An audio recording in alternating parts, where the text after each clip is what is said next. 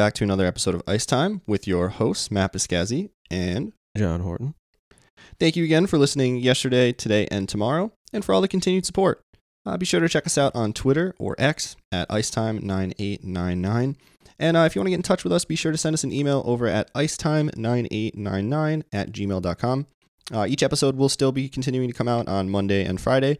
This will be out Monday, so you could start your week with a fresh episode. And of course, we will keep you posted on uh, Wacky Wednesdays. I actually am thinking about doing a Wacky Wednesday this week. I know I'll talk to John a little bit about that. So stay tuned. You guys might be getting a Wacky Wednesday this week. But uh, anyway, yeah, get into today's episode a little bit here. I'll shoot over to John and uh, it's going to mention the results of some of our uh, predictions from last episode, and we're going to go, you know, start off going into some of those games, and then the Rangers, of course. And uh, yeah, we got a ton of stuff to get into this episode. So without further ado, shoot it over to my buddy John over there. Yes, welcome back. Um, unfortunately, I did lose. Uh, was it six to four? Right. Um, Yeah. Matt took this one.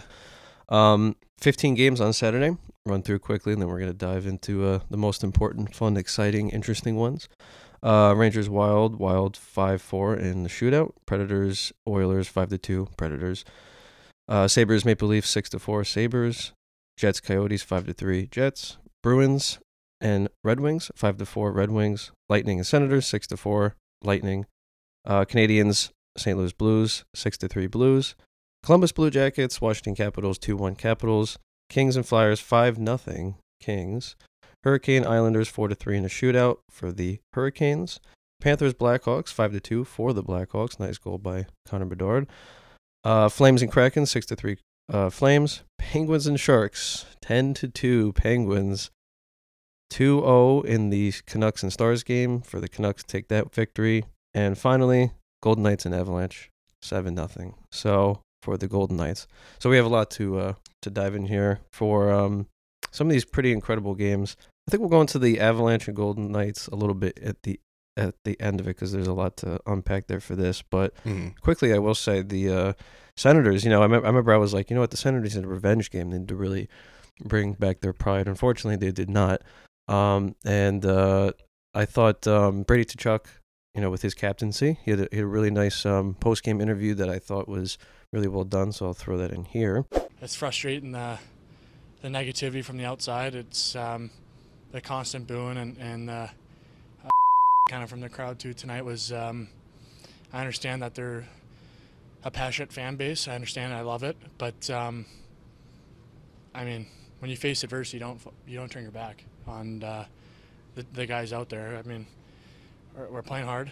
Um, I know it's frustrating right now, but it's not like we're, we're giving up out there. We're fighting to the very end. So, um, to be honest with you, it's um, I, I was I was very frustrated tonight. Um, but yeah, I feel bad for him. You know, dealing with a lot of negativity and the front office stuff the players can't really control, and then you know a player who gambles this and that, like we talked about in the last episode. So that's unfortunate. Um, the Bruins, excuse me, the Bruins and the Red Wings. Red Wings handed the Bruins their first regulation loss, so good to see for anybody who does not like the Bruins, including myself and Matt. Yeah, I was happy to Um, see that one. yeah. Um, so I guess we'll dive first into right now, first time in 58 years, right? 58 years. Think about what's happened in the last 58 years. The San Jose Sharks are the first team in 58 years to lose consecutive games, allowing 10 or more goals. Um, it seems to me like they are fielding an AHL team, and it's just demoralizing. I mean, we all knew coming into the season the Sharks were going to be bottom of the barrel, but this is incredibly, uh, you know, heartbreaking for any San Jose Shark fans. Uh, it's a cool franchise. Uh, you know, a couple years ago they were really contending, and uh, now they're on a pretty heavy decline, and they are, of course, in their rebuild. Um, you know, they've gotten some nice draft picks recently. We'll see if they can pan out eventually. Definitely don't rush them. Yeah, right. right now. Um, it's like, what's it worth, you know? it ex- exactly. Yeah.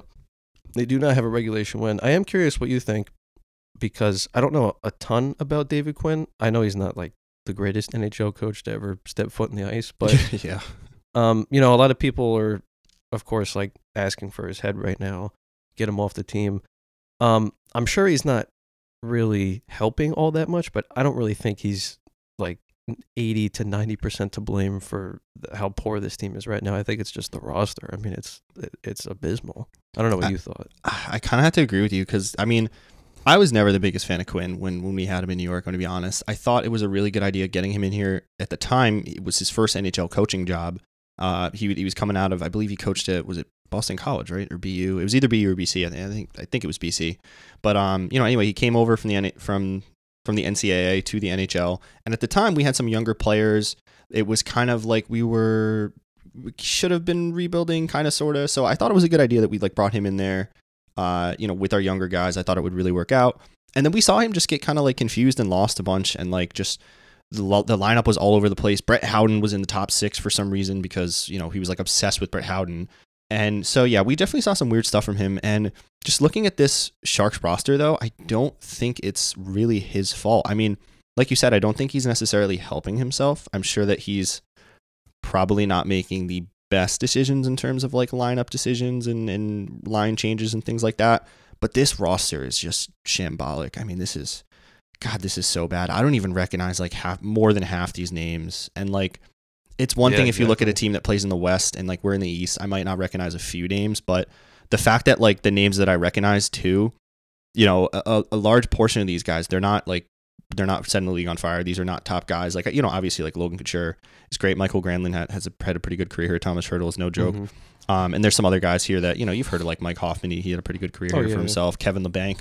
But then you get to like these names that you don't recognize, and it's like I don't even know what kind of role they have on this team, and I, I don't even know like what are they doing? Are they like it's just you can't.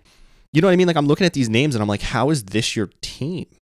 Yeah. Like this is like you said it. It's like it's like a minor league roster, man. It's atrocious. So I feel really bad for any fans over in San Jose. It is just a dumpster fire of a season so far, and I mean, just who knows when they're going to get their first win, right? Like I don't even. Well, they have. I'm trying to see like who they have coming up here. Do they have the Flyers coming up? I I don't. I mean, that's a chance, I guess theoretically. But then they have like the Oilers. I think they play the the Golden Knights soon as well. So yeah, they are not looking great here. No, no, it's a shame. Um, if they don't get the first overall pick coming up, um, that would be quite shocking to me. Um, for the Penguin side, though, dude, it is. It, I gotta, I gotta, you know, give credit to um, easily future Hall of Famer um, Evgeny Malkin, 37 years old. I mean, in reference, look at Blake Wheeler, 37, 38 also. And look at Malkin. Like Wheeler is struggling, looks old on the ice, unfortunately, but you know, still incredible, you know, hockey player for for what he's done. And then you have Evgeny Malkin, 37 years old, 13 points in 10 games, 7 goals, 6 assists. How is he doing that? At 37, how is he still competing on this level? Him and Crosby, it's actually it's actually mind-blowing to me. like Dude, just I know. how incredible of a player he is at his age. Um, easily one of the best players of all time. Um, one of my favorite memories from him, I forgot what it was. You probably know exactly what it was. It was a game from a long time ago.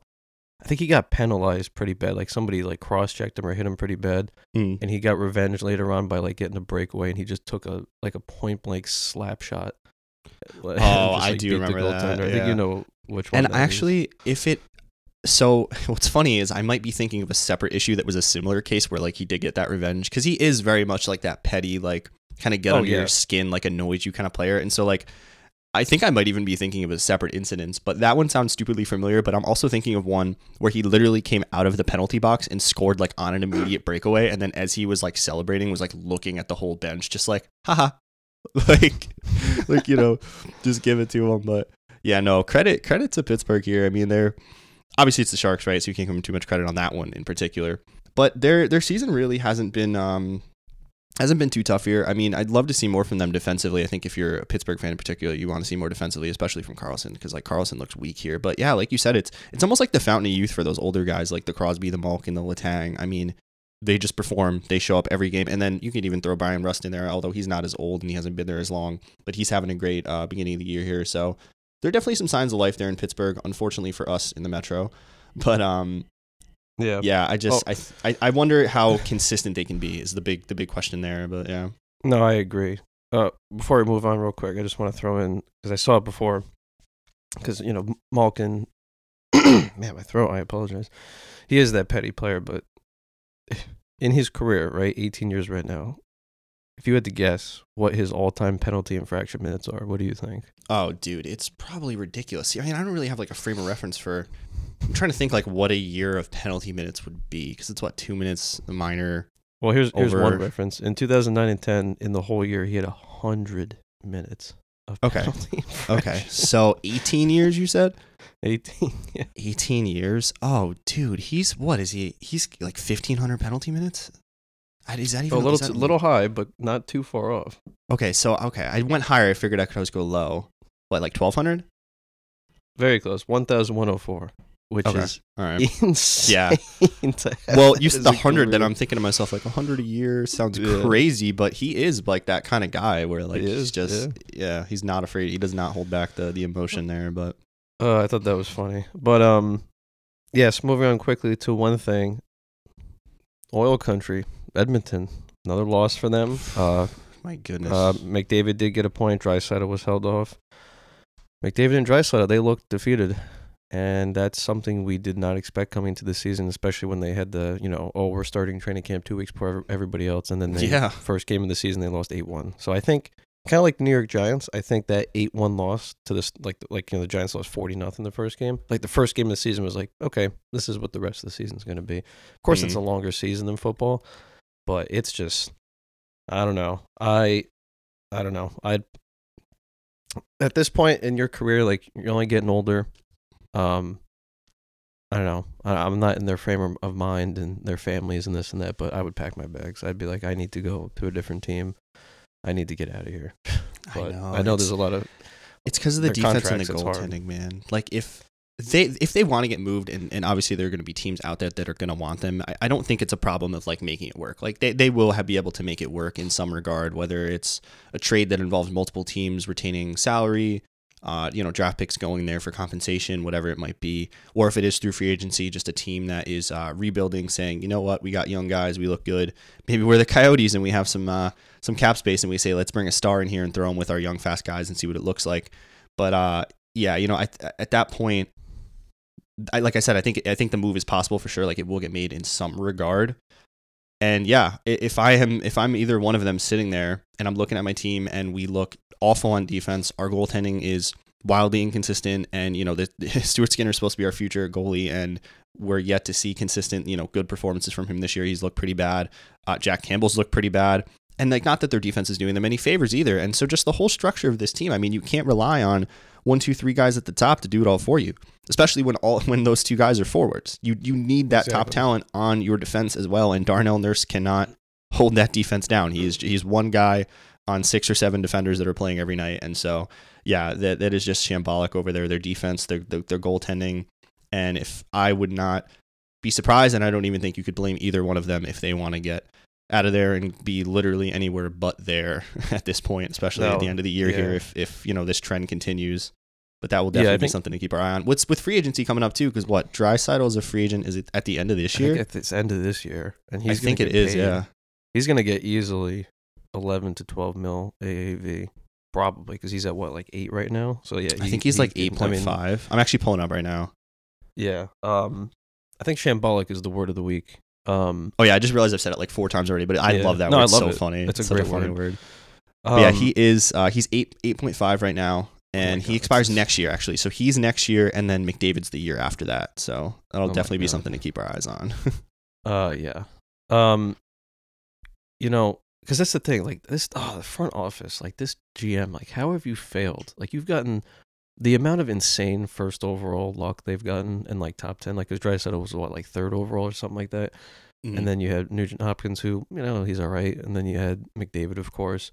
Um, how have you just failed at goaltending for the last ten years? I just don't understand. Like, like that has to be, that has to be somewhat of a high priority. Like, I know historically in drafts, you're not really taking goaltenders high up unless it's a um, Martin Brodeur or a Marc Andre Fleury. Usually, Mhm. goaltenders go like second round or a prospect, whatever this and that. But that's your future. Like, that's got to be that's your that's your wall. I mean you look at the stats here every time. Like Campbell, he he, had, he saved 29 to 34, 853 save percentage, five goals against. And then like the next game, they'll be like, all right, well, let's put Skinner in there and he'll do the same thing. So it's just like you get the same result no matter who you Yeah. put in.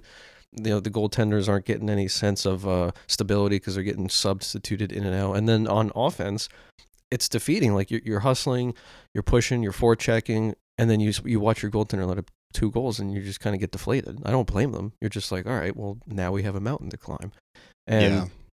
You know I I think you know Leon and and Connor they're they're very passionate and they're very loyal and they're good friends. You know all these years playing together. You know they got drafted a year apart, and I think just because historically how incredible the Oilers franchise is, you know, Mark Messier, Wayne Gretzky, of course, and also it's a Canadian team. Canadian team hasn't won a cup in since 1993.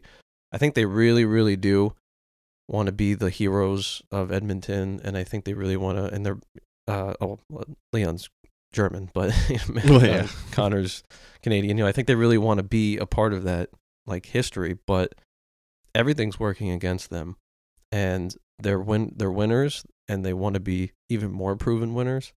So yeah, um unless this off season some serious changes are made between the pipes or defensively or whatever this and that, um I think yeah, they're just going to want to just get out of there and just do something Yeah. else with their career. No, I have to agree. I mean, especially like the end of like the end of next year, we'll be looking at okay, is Draisaitl even gonna want to resign there? And yeah, if they don't, if they don't make some serious changes on the back end there, it'd be hard for anybody to want to stay there, right? So yeah, it, it's really unfortunate given the expectations and, and just kind of how good we th- you know we, we thought they'd be awesome we we talked so We highly did. of them in the offseason i thought they'd be top in the pacific making the stanley cup really kind of thing and now they're what two and seven and one Two i and mean seven and one, yeah. dude it's awful I It mean, is. at least for us in New York, we look much better. Because I was gonna say, Yeah, I- I just- God. I know. I mean, even though last night though that was a little tough, but um, yeah, a little tough, but no. given the But yeah, just uh, circumstances, figured maybe we'll segue to the Rangers because I don't, dude. The Oilers stuff Yeah. is just sad at this point, honestly. And like, I think is this is going to be a storyline that we're going to see all year. And you know, they have kind of been that team where like you see them at the end, like they they're streaky. They will, they will, you know, typically they will go on like a, a streak where they win eight out of ten and kind of get themselves back into a really good position. And so maybe we will see them kind of catch some catch some fire and hit some streaks here. But the way they look right now, it's just not very hopeful. I mean, if you got guys between the pipes who can't keep you in games. And uh, Yeah. especially when you play that, like we're going to score more than you game. Okay, well, you know, you can't score more when your goalie can't stop anything behind you. So Exactly. Yeah, I I, I see people all the time that they're like, "Oh, uh, one of the biggest problems at Edmonton is their scoring depth." I'm like, "Are you on drugs?" Well, What are you talking because they don't they don't get a lot of score, especially this year in particular. They haven't gotten any scoring if it's not from McDavid Well, or Draisaitl, basically. Yeah, but still, like uh, my thought is like fix the back end, and then the scoring will come. because Oh yeah, no, no. I mean, what that's the thing know. too is that I think that depth scoring is is really contributing here because in years past they were especially. I mean, look look at last year. Like look at how. Uh, how many points? Nugent Hopkins had a ton of points. Um, was it Yeah. Hyman had a really good year? So you had other guys that were stepping up, and uh, I'm sure Dar- Darnell Nurse had a. Oh, excuse me, Darnell Nurse must have had a, quite a few points there, anchoring their defense, and uh, I think he has a role in their power play as well. But uh, yeah, you know, I they're not getting that scoring as well, so it becomes even harder, and it puts That's true. even more pressure on McDavid and Draisaitl. And so if if the other team can shut them down, like in that one game that we played against the Oilers, I mean, I know McDavid was hurt, but we shut Draisaitl down. I mean, every time he touched the puck, he had two guys within five feet of him, and Yeah. if you can neutralize them or do a, a good enough job of containing them, they're not getting any type of secondary scoring. And all of your good opportunities are basically going to go right in the net because they're not getting any goaltending, and half the time their defenders aren't in the right position to block a shot. So it's kind of just a, a storm of uh, terrible play that in all areas of ice that are just all contributing to this just dumpster fire of the beginning of the season. Honestly, I mean, the first eleven games to be two seven and one is just, or first ten games to be two seven one is just awful. Yeah. But uh, yeah, then maybe we'll transition to our you know our team over here in New York because we have a much better beginning beginning of the year here. Especially that that game against the Canes was unreal on Thursday, and uh, you know that the cost. I know we won, but at what cost? Yeah. the thing was- is like they play so hard and so aggressively that somebody I heard some people online that were like we're all like someone's always going to get hurt against the Canes when we play them. It feels like that because like oh yeah, it's just such an I mean it felt like a playoff game. Like I know it was like what the 10th game of the season, but it felt kind of like a playoff game and just like tight checking, close defensively, no space in the middle of the ice, especially the way that the Canes can uh, shut you down in the neutral zone and and put that forecheck pressure on. But hey, we weathered the storm. We clutched it out. Uh, Will Cuylle had a nice little goal off a feed from Trouba in the corner. Yeah, And he uh, great. no, he really he looks he looks good. He's got quite the pep in his step, and he never stops. but yeah, like you said, the the cost of the win, we got Foxy out for at least a couple weeks. He's on LTIR, so it'll probably be two to four weeks at least. And Phil, I think, Yeah. is going to be at least a couple weeks out as well with what looks like a concussion. So I think he's minimum seven, and then Fox is minimum ten games or twenty four days. Oh jeez, Yeah. Um. So it's going to But be it's gonna be more than it's going to be a few weeks then. Jeez. Yeah. I mean that picture I sent you with his knee. Oh man, that yeah. was. Because at first I was like, damn, like yeah, they you know collided hard. Of course that's gonna hurt. I was thinking maybe like a bone bruise or like inflammation, but yeah, it looks like a hyperextension. Hopefully not a tear. Um. I, I hate in hockey that they just it's a secret like you like it, it's so annoying. I know, you- like, you God forbid they just tell us what happened. Like, is it like be, an be NHLPA thing? I Is honestly, that why? I have no idea. I mean, I wonder if it's just the way it gets reported as well, because I know in There's hockey there's so many more injuries too, is the thing, and people play Yeah. through them. So they, it'd be almost silly to be like, yeah, you know, uh, but you know, like Jordan Staal had rolled his ankle. And he's on the injury No, report, but then fair. he's playing. You know what I mean? Like it'd be weird because I think there are so many of those injuries that people like just brush off and play through in the NHL as compared to like, oh my god, you look at like baseball and it's like, oh yeah, no, they fell over and, and uh, bumped their shoulder. They got a bruise. They're out for four games. Or like you go to football and there's sometimes it's like, oh yeah, like an ankle sprain. Uh, we'll see you in four weeks. Like you just you never really know. You know, in those other sports, some of these minor injuries kind of put these players out for a while. So I wonder if that has to do with it as well. That could But- be, that could be a good part of it. I think maybe it's also competitive too. Like you don't want your enemy teams to know like what you're going through. Maybe. Um, I think the only time that we really ever know is if they're out for the season. Like when No, literally, yeah. Last year tore his ACL. That's when we knew. They're like, oh yeah, Yeah. he, he tore it. He's or if there's like, I mean, and this isn't even injuries, but like suspensions and stuff. I feel like those are the only times we know how long players are actually going to be out. If there's like a Yeah. suspension involved, or like you said, if it's like a season-ending type of thing. yeah, Like you just even like you look at Kane where he had this surgery and they're thinking about he might be coming back this season. Even that you don't get a timetable. It's like no, he's been recovering for months now or whatever, right? And it's like, oh, he'll be back like when he feels like it and someone December, signs him. November You know, like yeah, you don't really get like an idea. It's kind of annoying, but no, you don't. yeah, you just gotta Um, hope that those guys come back sooner rather than later because you know, getting into the game last night, I know you didn't catch too much of it. Uh, I was able to catch. I caught the first. I actually saw the that period there where we had like it was three goals in like four minutes. Um, I caught some of the second where we let up a couple goals, and then I actually was able to catch like the last fifteen minutes of the game, including overtime and the shootout and stuff. But uh, yeah, you know, we had some guys step up, but you could really tell, especially on our power play, does not look the same without Foxy. Uh, Foxy up there, QB in it. And all night we were just having trouble getting the puck out of our own zone against a, an aggressive wild team on the forecheck. And mhm. yeah, we we're missing Yeah, those guys. You, 18 you can tell. Only 18 shots on goal is abysmal, but hey, Wild played well.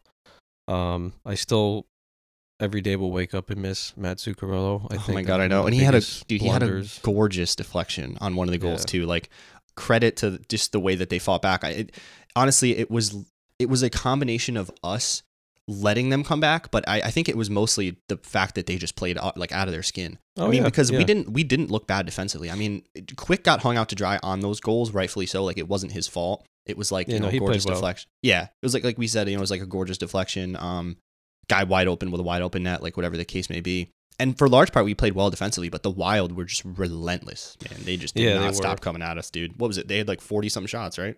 Yeah, quick, quick face 40 shots, save 36. So despite you know looking at the final score, uh, he played a great game, which is incredible for his age and what's been going on. So you can't really blame him for that. Like we were saying off the air, you know, it'd be one thing if it was like five to four and Quick was letting in these soft goals or like blue line shots, but that wasn't the case. It was you know great offensive play and defensive breakdown, and you know they got it in the in the back of the net. Unfortunately, um, Yeah, I still think one of the biggest rebuild blunders of all time is letting Matt Zuccarello go to the Stars, and then he went to the Wild. And we, what did we get in return? Like, what was that Robertson, who probably will never touch the NHL? And what's his face? Like, I get it was a rebuild, but Mhm.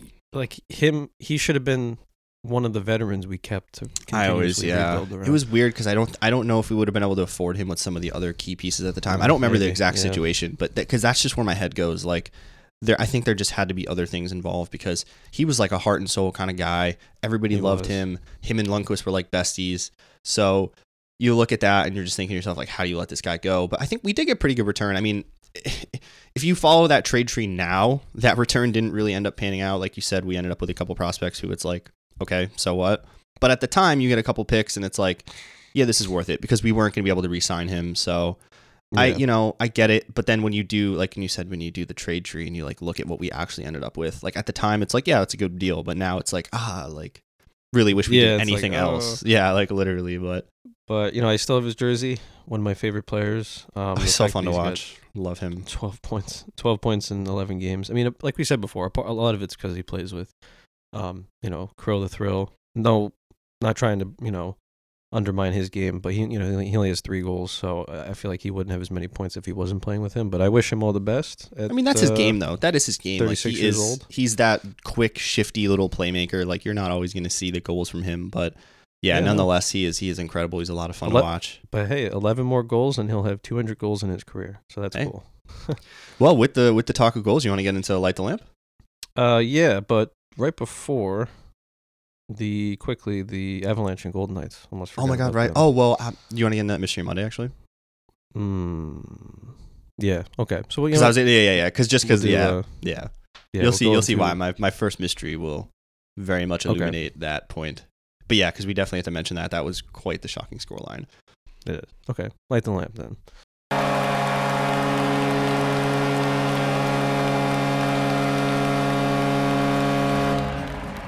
Who should go first?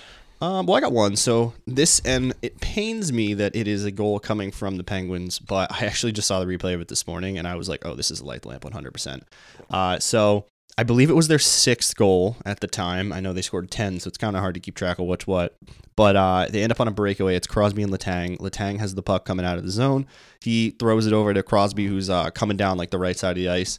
And then as Crosby's getting like right kind of towards the crease, he just he literally just throws like a no look backhand over to Letang. By the time the goalie realized like what was going on, he went to go to Letang. Letang fakes the forehand, goes to the backhand, and just tucks it in like the corner of the net, just past the extended toe. Gorgeous little goal. I mean, I know the Sharks had no chance. The goal meant virtually nothing. They won the game 10-2, but nonetheless, it was uh like again, I you know I hate that it's a Penguins goal, but it was a really really fun goal to watch, and uh, yeah, I had to give credit to Pittsburgh on that one. And how about the courtesy of Reilly Smith? I'll finish that in a second. Here's Crosby stepping ahead of the pack. Drops it for Letang. Backhander scores! Absolutely sick from the Pittsburgh Penguins. They're running and gunning in San Jose, and Chris Letang's got his first of the year. And that's all I got. Oh, okay. I have two. Um, well, one's just first one is just um Auston Matthews' third hat trick of the season.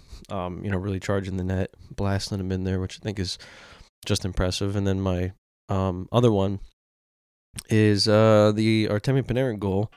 Uh, I thought that was beautiful. You know, he came into the zone on the right side and got a nice pass, and he just let this wrister rip and uh, just like through traffic, it just found the top shelf, and it was uh, absolutely beautiful goal from him. He's been electric on fire, one of my favorite players. I did actually may or may not have on eBay found a PSA 10, you know, Young Guns of him on the Blackhawks that might be coming in the mail soon. Maybe, Dude, that is awesome. Uh, So you know, that's that's, the really crazy cool. thing. I've I'm so happy he's on our team because I've always loved watching him. Like I remember watching us play the Blackhawks when he was a rookie.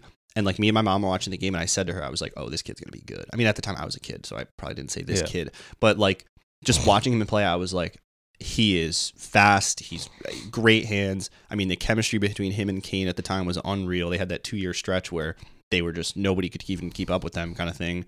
But yeah, so I'm really happy you ended up with him because, like you Yeah. he's he's so fun to watch play, man. Oh my god, he's so much, especially coming into the league at, as a rookie at 24 because he went undrafted. Mhm. um, winning the Calder that year because uh, McDavid got injured. He McDavid probably would have won it, but still, still incredible. Mhm. He had a seventy-seven point season. Um, why he went undrafted because of the whole Russian thing? Or- Honestly, I don't know. I'm really not familiar with kind of how he came in here. Um, because I remember he Yeah. went to the draft, and he, you know, he went to the draft and like he didn't get picked. And he was like, oh damn, and then. He got a, I think it was a PTO with the Blackhawks, or the Blackhawks just picked him up, and then boom, the rest is history. Oh. And then they were like, you know what, we're gonna send you to Ohio. yeah, crazy. And then I know. yeah, he was part of that. He was part of that historic um, sweep of the the Lightning team. That was fun, man. He scored that. Um, I remember the what, one of the first goals of that series. He was just coming down like the the off wing actually, and well, no, it was the left side, but he's coming down the left side and just ripped it right over the guy's shoulder on like sit like front side, and you're just looking at that like, oh boy, and that was the beginning of it of the end for the, for Yeah. the Lightning in that series, man. That was crazy to watch, but All right. Well, that was Yeah, I like that. So I like that. Good little guess let's go. Yeah, we'll do Mystery Monday then. Oh, yeah, and I'll start because this is why I held off on the Vegas. So Yeah. my first mystery is literally will Vegas get a regular time loss? And unfortunately, well, I guess in this next you know week, since obviously before we record our, our next Mystery Monday here, but it's looking unlikely because uh, we're recording Sunday morning here. This will come out Monday morning. They are playing the Ducks tonight, and you know credit to the Ducks, they've they've surprised some people. They're actually not playing too bad to begin the year here. But they are the Ducks, and they are facing probably the best team in hockey right now. So they are the Ducks. that's a tough one. Got the Kings on Wednesday, which is an interesting one because the Kings have been up and down a little bit. I think a lot hinges on how their goaltending looks, and uh, you know overall if if they can kind of bring it that night because we've seen nights where they blank the Flyers 5-0 and we've also seen them get you know blasted. So really don't know what you're going to get from them. That one I think probably has the best chance of coming out with with a loss there for Vegas. And then they have the Sharks on Friday. So I mean, come on, that's that's oh my god! I mean, what is it going to be like twenty to two? Like, you know what I mean? Like, Oh, yeah, man, dude. So dude, that game is gonna be I know. highly watched. Oh, I know. Lord. Watch I the think it's Sharks are gonna. I feel like it's gonna 5-1. get like boring at some point, though, right? Like if they if Vegas plays the way they're playing here and the Sharks look the way that they've looked, it's gonna get boring to a point because Vegas is just gonna uh, run the show. I mean, oh, it's gonna be a massacre. I Oh know. my God. So that one, yeah, keep your eyes out for that one. But that is why I, I held out on that one because we Yeah. did see Vegas win against the Avs seven to zero the other night, 7-0, man. which is I just mean, your Georgiev oh. played awful. I watched a lot of those. Mhm. He he he had a breakdown. Dude, Adin Hill, forty-one shots, forty-one saves. Dude, there's a reason they, they signed him, man. They signed him to that little because yeah, they gave him the little extension this offseason, right? Mm-hmm. Yeah. Yeah, yeah. Rightfully and so, the thing man. is, like, you're facing Mikko Rantanen, um, Nathan MacKinnon, Cale Makar. You know, you're not facing. you're Well, and, facing pretty Dude, impressive Mark Stone scored two goals in that game, both So shorthanded. Michael. Both Oh, shorthanded. shorthanded, Both Yeah. shorthanded. That's interesting. I thought Mark Stone was going to be on injured reserve until the playoffs. Yeah, right. I hate when they do that, but yeah, no. I mean, this was just insane. We both had the abs here. I thought this was finally going to be a loss for Vegas here. Um, in regulation, at least, they do have that one overtime loss. Yeah, I just like MacKinnon, 23 shifts, 20 minutes, four shots on goal, held off the sheet. Rantanen, 21 shifts, 20 minutes, four shots on goal, also also held off the sheet. Cale Makar, 21 minutes, uh, and uh, Toews, 23 minutes, both with three shots held. Up. Like it wasn't for a lack of trying, Yeah, no, you know. So I dude, just, Ve- Vegas is just a, f- a force here, man. The year just like they block shots, they get in the lane, they win faceoffs, they they check you tight, they play aggressively on the Yeah. forecheck and the, in the neutral zone. I mean, all areas of the ice, the puck possession, the way that they get deflections, the the goaltending behind them. I mean, they are a Look, I- force, I- man. I, I I apologize to any Vegas Golden Knight fans. I don't want to see them run it back because Oh, God, watching no. that finals last year was so boring. Oh my god, I know it was hard. Oh It was my painful to watch. Yeah. It was painful, and not even because it was just like bad hockey. Like it was good hockey. It's just I don't know. Just like it's just boring. Like it wasn't anything like, and the viewership was wasn't as wasn't as high because you know it's not like a original six team like that. Like the Lightning and the Blackhawks. I think that was one of the highest Mm. finals in a long time. Well, yeah, and I mean it was them and the Panthers, so it was like yeah, it was like you know, so but it was just so so boring to watch. Like even when they won and like they were all celebrating, it just felt like like the like the audience too. Like you could hear like almost a pin drop. I was like, Yeah. what is going on? Like this is so lame. And I'm also just not like a big fan. Like I don't really like Jack Eichel. I don't really like Mark Stone. They're great players. I'm not. I'm not taking away their skill. Like they're great Yeah. players. They have great hockey IQ. Just I just don't really like them. Like Mark Stone's kind of a little baby sometimes, and then Jack Eichel's kind of just like that little. uh I don't know. Like every like when he was on the Sabres, he wasn't. Um, you know, I also agreed more on, on his side as well. All the debate with the Sabres, like you know, having autonomy over like what type of surgery you should get. I do agree with Yeah. his decision on that. yeah. But um, ever since he came to Vegas, like I don't know, he's just kind of like that little. uh Trying how to say it without cursing. he's like the little brat kind of thing. Like yeah, no, I, the- I I know I know exactly what you mean. yeah, like oh, I'm Jack Eichel, this and that. Like like like when they had the uh when NHL 24 was going to come out and they had players like, "Oh, who do you think is going to be on the cover?" Like literally every player like said somebody else and then they got to Jack. He's like, "Well, I hope it's me." I'm like, "Dude, shut up." Yeah, like it's obviously not you, dude. Like, come on. I'm like, "Shut up, man." Great hockey player. Can't take that away from him. Yeah, But yeah, but- I just I, I don't like that Vegas team. But no, me either. And I haven't like, especially since I used to. I love when they first came out here. I love watching the. It was Reilly Smith, uh, William Karlsson, and Jonathan Marchessault show. That line was electric. They were. I mean, the chemistry, the friendship, just the skill was so fun to watch. And I know that I I know that they were like. It's not like they. Um, it's been years since they were together. Like I believe they were together what last year, or the year before, whatever. Like it hasn't been that long, but I really like since that since Smith went to the Penguins, especially too, it, it made it even harder for me to want to like watch Vegas and then get behind them. They were just not a fun team to watch, despite how good they are. It's not like they play a boring brand of hockey or anything like that by any means. But yeah, I do have to agree with you. I, I don't enjoy watching the Knights, and I really hope that they get some losses on the column here coming up soon because they look like a force. But yeah, that is why I had us wait. That was my first mystery. Um, and then we don't even really have to even go into this because we'll talk about this ad nauseum, of course, in the next coming weeks. But my other mystery was: Will the Rangers hold out the injury storm? You know, we have the the uh, Red Wings coming up on Tuesday. We have the Wild again on Thursday. Then we have the Blue Jackets that Sunday, and then uh, we do have a six day break, and then we take on the Devils on Saturday, um, November eighteenth. So we do have quite a break in there, which is nice. Kind of gives us a little bit of relief. Hopefully, we can have some guys come back. But yeah, that uh, that will definitely be something that we'll be keeping a, a close eye on as well. Oh, I like that. I'll get into Yeah. mine too, real quick. Um, my first mystery is, which we talked about a lot before. Um, will McDavid and Draisaitl light up the league? You know, they've been kind of quiet recently. Um, I think McDavid's only had one assist in the last two or three games. Draisaitl didn't have a point in the last game. Mm-hmm. Um, you know, coming into this season, we had an episode where I said I want McDavid to get 70 goals, and he, Yeah. he has two. He has two. Well, he like, also got hurt games. too, which like is did get did- hurt. Yeah, They did get hurt. So my mystery is like, what's going to happen? Am I going to wake up and I'm going to see that they go on a five game, you know, winning streak tear, and the McDavid and Draisaitl get like five goals each, or am I going to wake up and see that McDavid and Draisaitl ask for a trade? Yeah, know. right. You you don't know. I mean, that's I that's literally the inconsistency of the Oilers right now. Everything about that organization is inconsistent right now. You just have no idea what you're going to get from them or or the media surrounding them. Honestly, Yeah, no, exactly. So that's my first one. My second one is also Rangers related. Um, I, I do agree with you. Like weathering that storm, it's going to be tough. Thank God they're above 500 right now, and uh, you know, getting points where we're getting points. Um, so that way, you know, if we take some losses here and there, it's Mhm. not the end of the world. and and did salvage a point last night. I mean, I know we And did did end up losing losing in that shootout. You know, a loss. You never want a loss in the column, but getting that point is, is definitely going to be key for us in the standings. Oh yeah, and I also think it's important as a team. You know, when like like Henrik Lundqvist was saying in the intermission on the game of the Canes when when Fox was ruled out. You know, this is an important time too for other players who will be getting more ice time, and it's also an important time for the leadership. You know, Trouba and the assistant alternate captains to uh, really step up and like you know fill in those empty spots. I think Trouba's been been great this year. Um, Oh, yeah. I haven't seen as many like like crazy fights and hits, and I think part of that is because you know last season he played so bad in the beginning because he was playing through a hand injury, and maybe he Mhm. he recognizes that, and he's you know he's like you know it's better if I'm leading the league and blocking shots and stuff than Oh yeah, fighting unnecessary fights and hurting my hand. So I think that's part of it. Um, obviously, we don't see the speeches in the locker room, this and that, but as terms of like on the ice and stuff, um, I'm not. I I I, want to see a little more fire from Trouba, but you know everybody leads differently. But um, for my mystery with the Rangers, a little sidetrack there.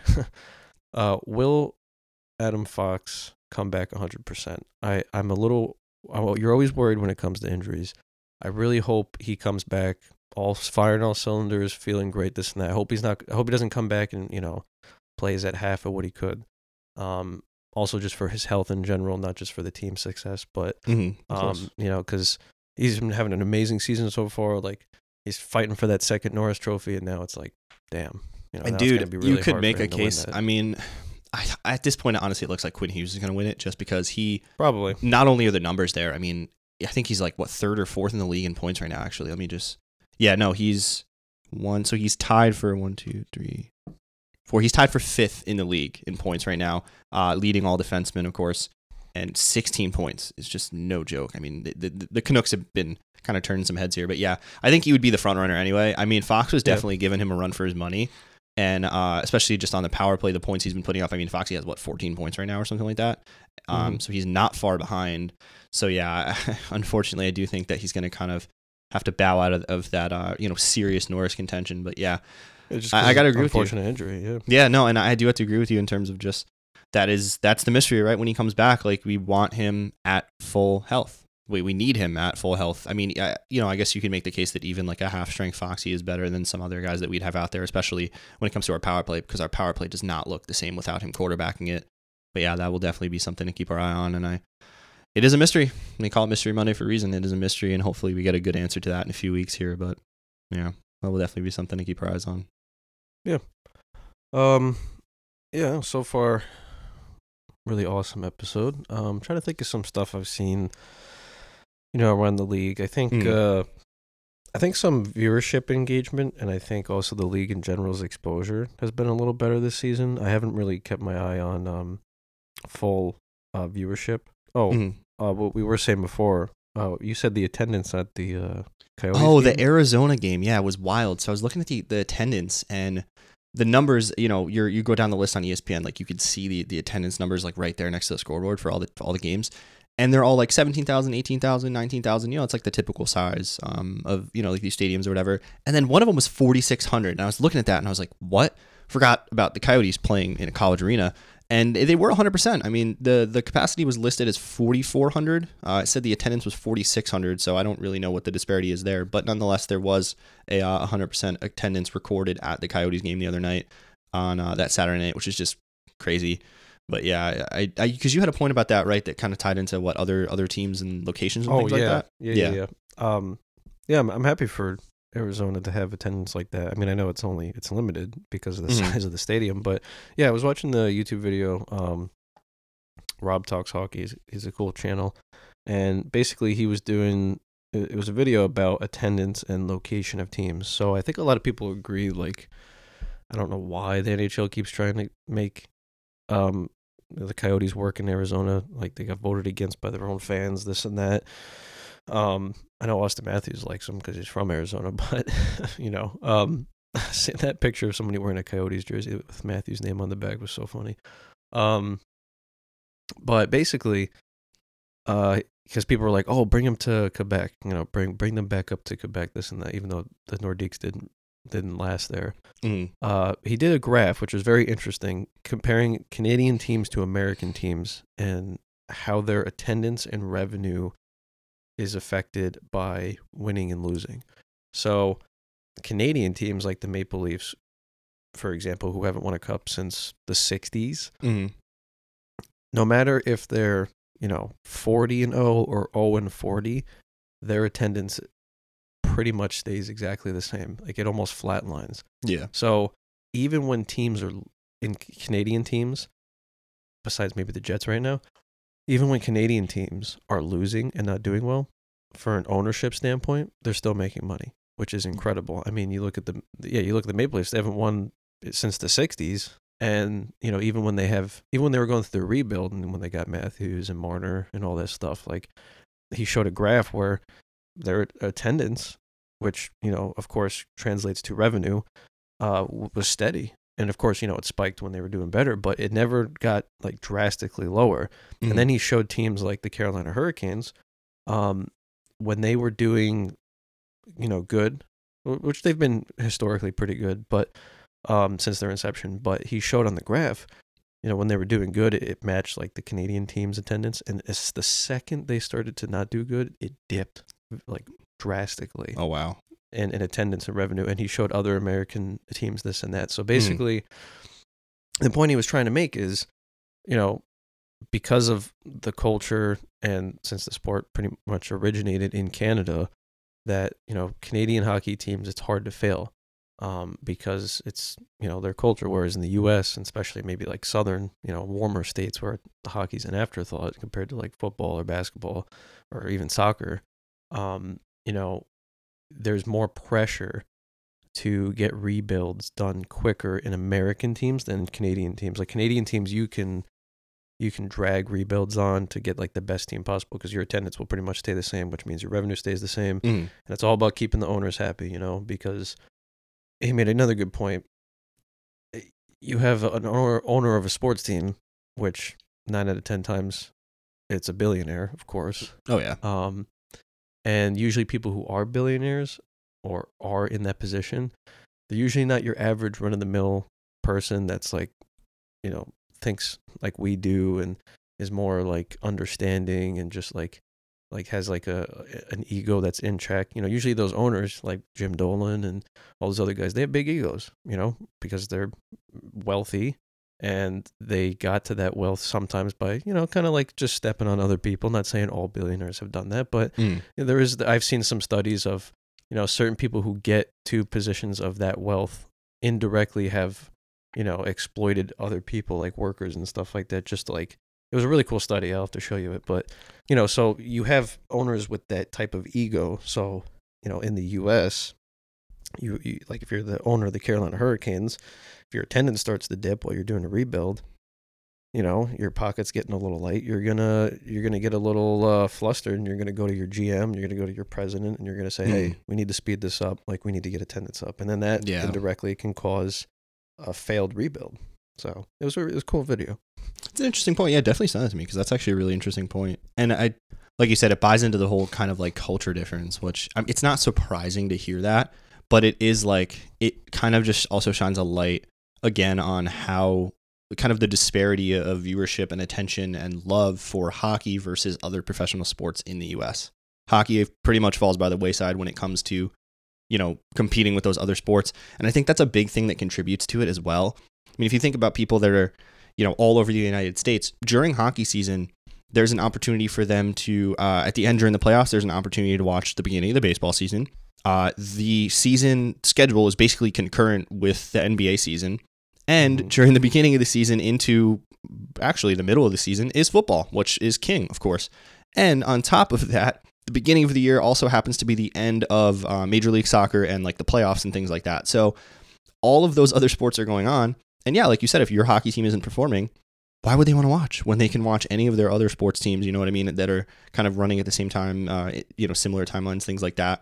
When they're a lot more incentivized to watch, maybe they're. Uh, I'm trying. I was trying to think of a good example, but off the top I, you know, I just can't really think of one. But you know, maybe like they're they're a fan of like that NBA team or that uh, that NFL team in the area that they live in, and like you said, their NHL team at the time, Canes, Panthers, Lightning, whatever it is, doesn't happen to be performing, well, they're just going to change the channel and go watch their basketball team. They're going to go watch, you know, the Miami Heat, or they're going to go watch the uh, the Texas Rangers win the World Series out of nowhere. Or they're going to go watch, you know what I mean? Like they're going to watch literally anything else because they're that team might be playing better, it might be more entertaining, and they might get more out of it. So, not surprising, but it totally kind of just again sheds a light on that that disparity there. And like you said, kind of before we had talked about this, I think that the viewership and like the the attention brought to hockey this season has been really good, especially with like the Frozen Frenzy. I've seen a lot of um of different like advertising out there and marketing campaigns and things like that. So all good signs, and it you know it seems like the league is really committed to trying to you know compete with these other leagues and, and stay relevant and kind of increase revenue, increase viewership, attendance, like all those things, and kind of um, you know just continue to grow the game and the league as a whole. So I don't know that uh, it's like gloom and doom per se. You know, I think that the league is still in a, in a pretty good position here, but it is sad to to hear that. You know, you don't want to hear that about a sport that we love here in the states and something that we love watching, and just hearing that it, you know, there aren't as many other people out there like us who who love the sport as much and kind of want to see it, see as much as we do and things like that. So, yeah, like I said, definitely not surprising to see, but it is a little sad. It is a little sad as a, as a big Yeah. hockey fan. Yeah, no, I agree. Maybe we'll see a shift someday. I don't know. Depends on Gary Bettman's leadership, but it also depends on the success or failure of other of other sports. True. Um, True. yeah, I think uh, it's been pretty good talks here. I think we'll run it down with the last thing we were going to talk about, which I think will uh, be a fun segment in the future. Um, oh yeah, yeah. yeah, we'll just we'll go through Twitter replies or just like you know uh, different tweets and just try and like have a little segment on the like worst takes that we have seen. Um, because I saw a few. I woke up this morning, I was reading a few, and it was just like, what Oh, dude, some of some of the things I see online, I'm like, there's a difference between a hot, like, there, I've, I've heard like a hot take, obviously, right? But then there are some takes that I'm like, no, that is just like just dumb. you. Where are your brain cells? Yeah, because hot Or- takes are cool, especially when they have like facts behind them. Yeah, like when and they're like thought provoking. Like I'm a Zach Yeah. Wilson. I'm an avid Zach Wilson supporter, And I know that a lot of the takes that I have about Zach Wilson might be considered hot takes, but I can also point you to the online article with his adjusted QBR that shows you that he's actually not as bad as people think he is. And that is a Yeah. hot take that's interesting and it, you know, it starts conversation, right? But you see It some of these yeah. people online, and this is this is the one I'm gonna because I told you about this before. Oh yeah, yeah, yeah. And we thought this, and like this will be the first one. Obviously, we said we're going to try and make this into a segment and, and make it more of a consistent thing because it is funny and you know very thought provoking and starts conversations and things like that. But this is the one I saw the other day. So the guy goes, "True or false? Is Daniel Jones a top ten quarterback in the NFL?" Oh now, God. The first couple responses, people were like, "No, no, no," like whatever, and he was responding to them like, "Ha ha ha! Can't wait to come back here in a week and prove y'all wrong." Which, first of all, I was like, "Okay, even if they win that week, doesn't make him a top ten quarterback.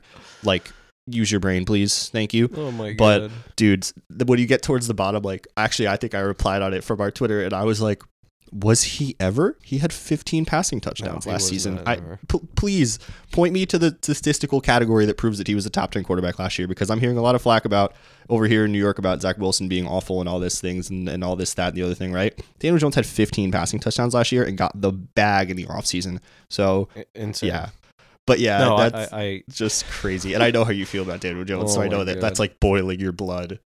Yeah, no, that was hilarious. I mean, especially like after uh, like what this season's been. If that guy's like, "Oh, come back next week," I mean, Daniel Jones would have to have like ten touchdowns and like six thousand yards in one game for that to even like even still, it'd be like just a fluke game, uh, which is obviously the stats I just threw out there are impossible. Probably will never see. But yeah, no, he was never a top ten, not even fifteen last year. Last year he was probably top twenty. I was gonna say you could you could give him top twenty because of that dual threat and also the fact that the Giants overperformed. But that's the thing; they overperformed last season, and Yeah. so many And- people took that overperformance, especially like Giants fans here and the radio and everything, the media. They took that overperformance and used it as a basis for the future. They were like, "This team's gonna win," and it's like, what did they do like, in the no. offseason to make you think that? Like. It's not like they went out and did that much. I mean, they brought in Darren, Darren Waller coming off an injury, who's like, how is he going to play? And they Who's barely use him, again. and they barely use him in the offense to begin with, and they can't even get the Yeah. ball to him. Everyone's like, "Oh, Jalin Hyatt, Jalin Hyatt is so special, so good," and it's like, He can't run routes.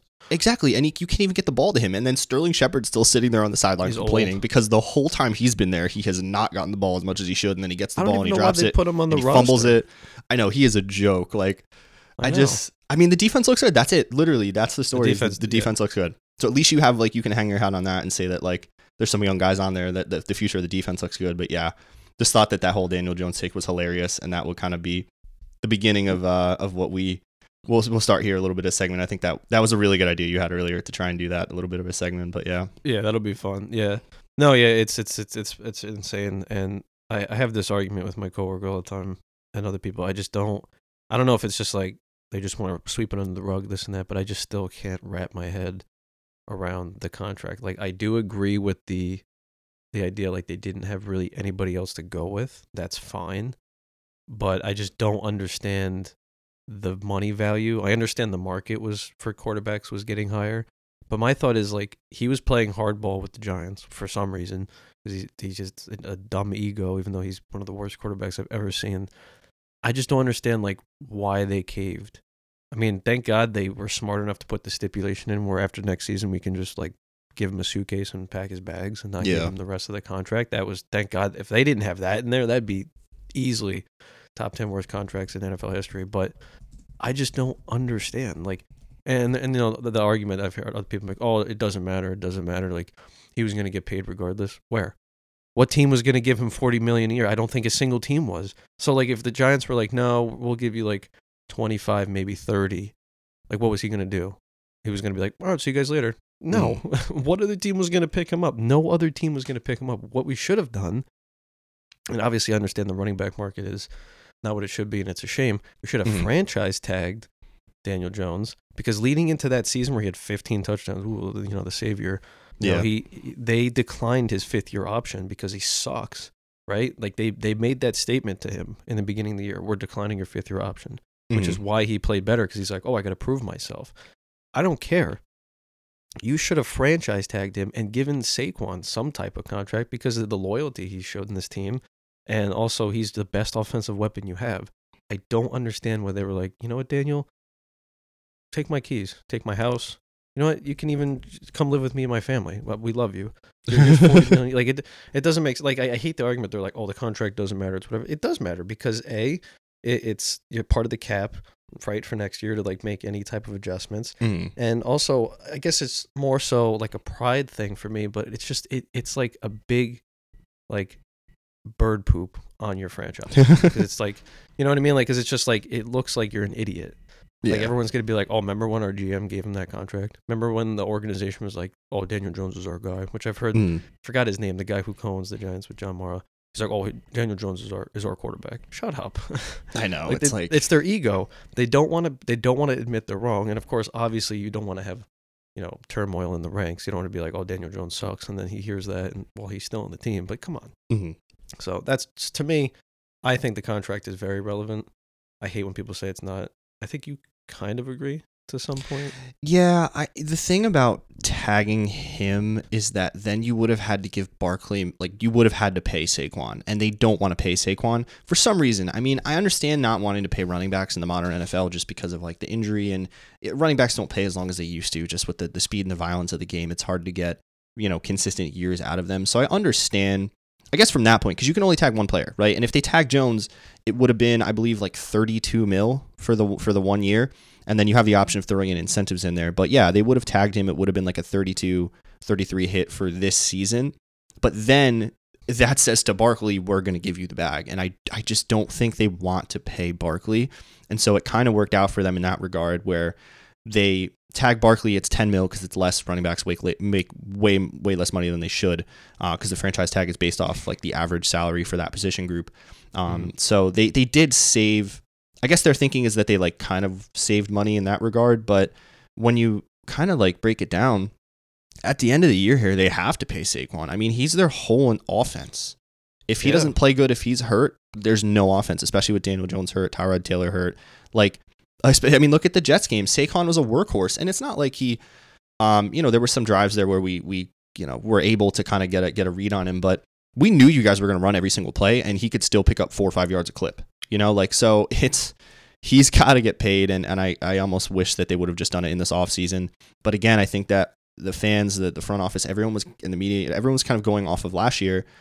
And like saying like, oh my god, yeah, yeah, like sign him, get him in here. He's the quarterback of the future. But I look at that and it's just like you guys again, like you guys overperformed. So I feel Yeah. like so many people saw that season and were like, oh my god, we had a good, you know, good season. We made the playoffs for once, won a game, like whatever, and like took it and ran with it. Whereas I think that should have been like, okay, now let's let's stay grounded here and let's do the right thing so that we can maintain that moving forward. Not just Oh, throw yeah, not just yeah. throw the bag at our guy who had seven rushing tou- seven rushing touchdowns and six fumbles, mind you. Uh, let's just throw the bag at him, right? Instead of paying our running back who who's been here for years and is a workhorse and is the center of our offense. So yeah, definitely a, a bit of a weird move there. Especially when they forget like the end of the season leading into the playoffs like the team lost a bunch of games and did not perform on the level they wanted to it's like people forgot about that and Yeah. and, and the thing that annoys me is like the the after they lost to the eagles and like uh, the gm and Daboll like they had a like a conversation like the gm was like oh no we have to approach every season as a new season we're not basing it off last season anyway daniel here's 40 million dollars a year I'm I know. It's like what? you literally said that and then you did the opposite I so- know. It's so, it's so weird. It definitely not happy if you're a Giants fan. I, I can understand why. But um yeah. Yeah, but I think with that, maybe we'll uh, wrap it up here. Had a, a longer one, but really good episode. Again, we had we have a lot of stuff to cover. It's, it's really hard to get through this stuff in you know the the 34 minutes that we kind of want to hit. Um, I don't think that we're bringing bad content by any means. We bring you know Oh, yeah. entertaining, good stuff. Like it's just so much so much is going on, so much exciting stuff. So you know we hope that you guys want to want to hear about these things and you know are interested in this stuff as well. We try and bring all the interesting stuff, the relevant news, the the fun stuff, the scary stuff, the you know the, anything right, anything, the thought provoking stuff, the the stuff that'll start a conversation. So yeah, with that, I think uh, I'll just close out my end here by saying another great episode in the books. Um, got a good good little Sunday here. I actually will be seeing John in a little bit here, going over going over his house, so that'll be fun. But uh, yeah, another great episode in the books. Uh, happy to have you guys on, and I will uh, I'll catch you guys on the next one. I'll shoot over to John to close us out here. Yeah, uh, yeah, I'll be seeing Matt in two hours maybe. Um, yeah, it'd be pretty cool. Um, yeah, thanks for tuning in again. You know, tune in every Monday and Friday and sometimes Wednesdays. Uh, bring you the content. Check us out on our socials. Email us if you want to get in touch with us. I appreciate all the love and support. Continue listening. Tell your friends, family, and loved ones about the show. And we will catch you on the next one.